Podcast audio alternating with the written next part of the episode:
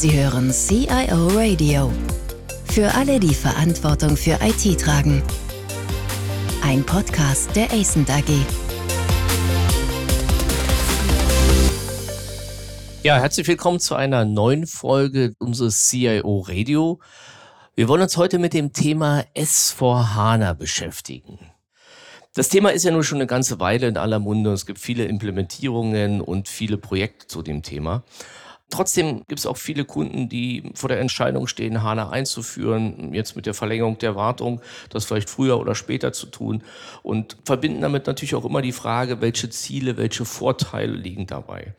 Und deswegen haben wir uns vorgenommen, mal in einem Dreiteiler das Thema HANA jetzt nicht technisch zu beleuchten, sondern einfach mal zu beginnen, was sind die typischen Situationen, vor denen Kunden stehen, wenn sie SAP HANA einführen wollen, was sind die Ziele, die sie damit verbinden, was ist der Nutzen davon und wie plant man eigentlich so ein HANA-Projekt, wie ist der Weg zu SAP HANA, bevor man in die Implementierung damit beginnt.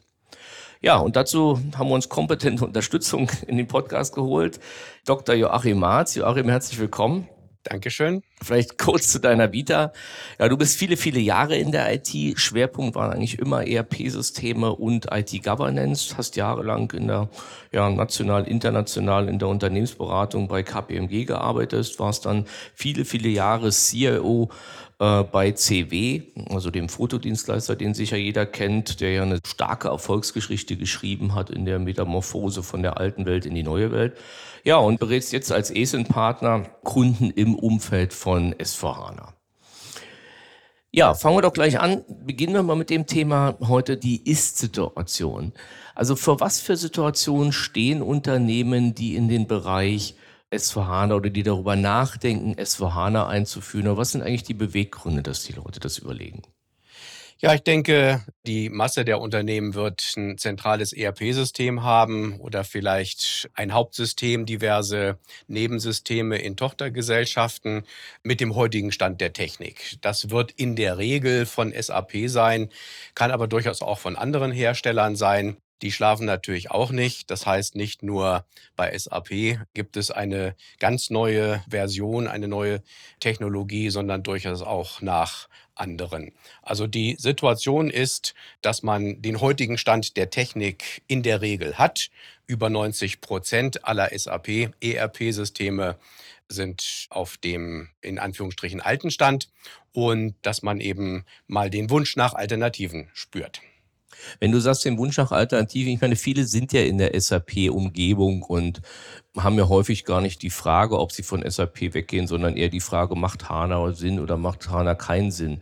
Kannst du vielleicht mal so ein paar konkrete Situationen, ist ja durchaus verschiedene Motivationen, warum die Leute darüber nachdenken, außer der Standardmotivation, dass irgendwann die Wartung ausläuft. Ne, in der Tat, häufig äh, hat man Systeme, die im Lauf der Jahre, ich, ich wage zu sagen, Jahrzehnte gewachsen sind. Die sind dann entweder zusammengekauft oder im Lauf der Zeit eben von R2, von R3 in verschiedenen Updates geändert worden.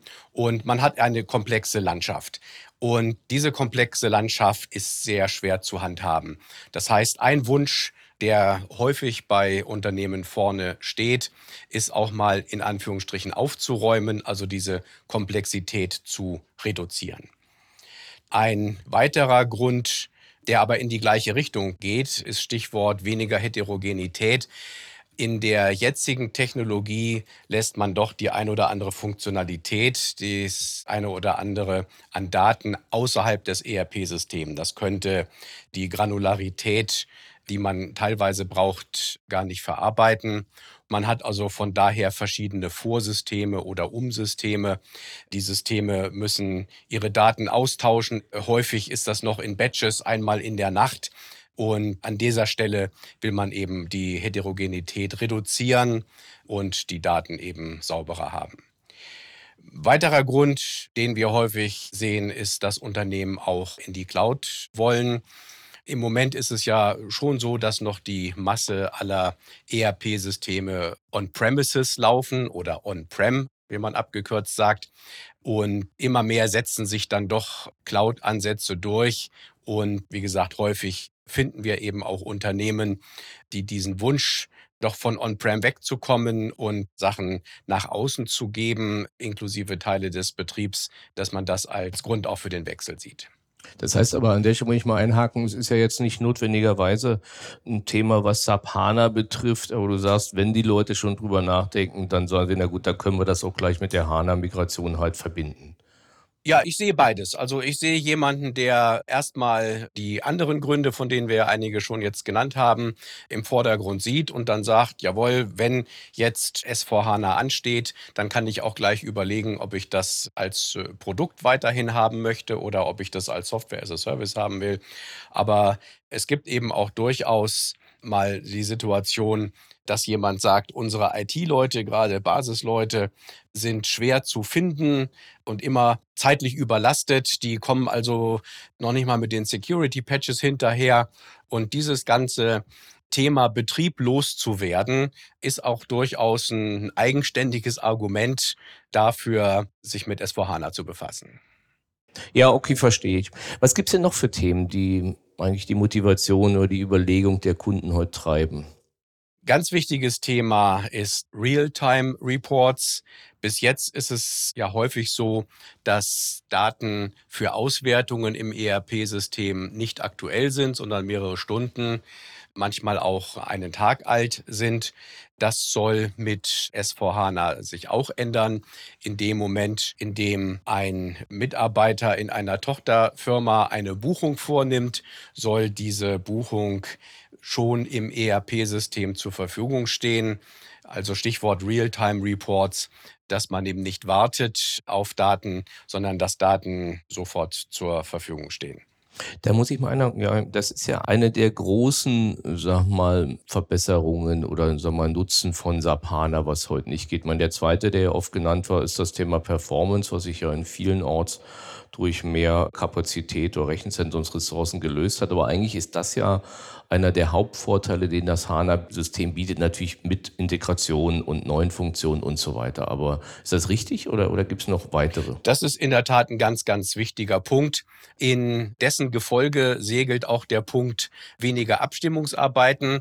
Wenn ich natürlich gleich meine aktuellen Daten habe und nicht erst mir aus verschiedenen Systemen zusammensammeln muss, dann habe ich nicht eine Wahrheit, die im SAP ERP-System ist, eine andere, die im Enterprise Data Warehouse ist, sondern ich habe dann den sogenannten Single Source of Truth und habe nur eine einzige Stelle, an der ich meine Daten suche. Das heißt also die Qualität der Daten und ja, wie du so eben sagtest, eben auch die Geschwindigkeit, mit der ich die Daten habe, ist ein ganz wesentlicher Punkt, den ich mit einer SVHANA-Einführung adressiere. Kannst du vielleicht, weil nicht vielleicht alle Zuhörer damit so vertraut sind, ein Wort sagen, was das für das Thema SAP BW oder das BI bedeutet? Da frage drei Leute und bekomme vier Antworten. Das ein oder andere, was heute im SAP BW ist, wird in Zukunft im sogenannten Digital Core, dazu kommen wir später, in S4HANA enthalten sein. Dafür brauche ich das BW nicht. Es wird aber nach wie vor Dinge geben, die auch in Zukunft mit dem Business Warehouse gemacht werden. Man wird einfach andere Datenmengen, auch andere Datenarten, Datengranulierungen mit in das System nehmen und solche Dinge wie Auswirkungen von Wetterdaten auf Konsumentenverhalten gehören auch weiterhin nicht in den Kern des ERP-Systems, sondern da wird, denke ich, auch das SAP BW oder ein anderes Enterprise Data Warehouse zum Einsatz kommen.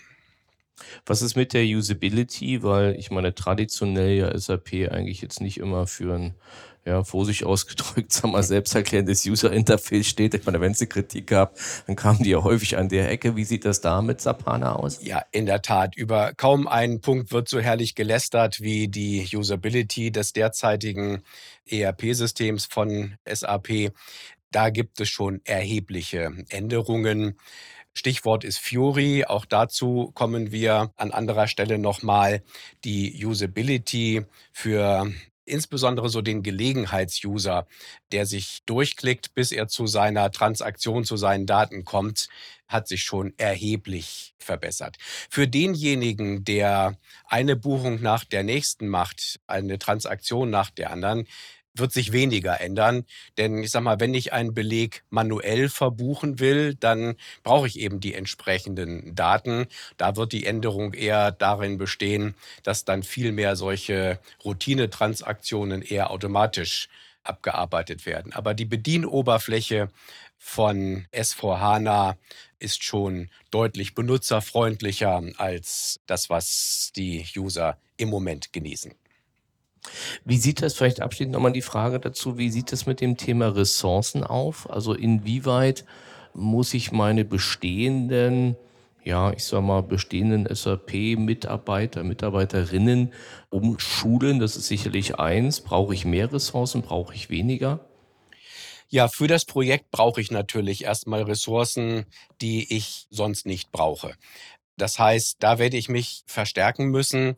Auf Sicht hingegen, gerade wenn ich mich dann entschließe, ein Software as a Service zu buchen, habe ich eine ganze Menge betrieblicher Aufgaben, die ich dann nicht mehr habe. Ich kenne ehrlich gesagt keine Firma, die zu viele SAP-Basisleute hat, sodass da jemand Angst um seinen Job haben müsste. Die Aufgaben, die in der Unternehmung verbleiben, werden dann eben intensiver bearbeitet. Und was die Mitarbeiter anbetrifft, denke ich auch, es wird die ein oder andere Automatisierung geben, also Routinejobs in den Fachbereichen oder Lines of Business, wie SAP sagt, mögen da durchaus reduziert werden. Für den durchschnittlichen Mitarbeiter aus dem Fachbereich wird sich die Arbeit ändern, aber es wird nicht wesentlich weniger an Personal gebraucht. Im Bereich der Technik, wie ich eben sagte, da wird man die ein oder andere Aufgabe loswerden.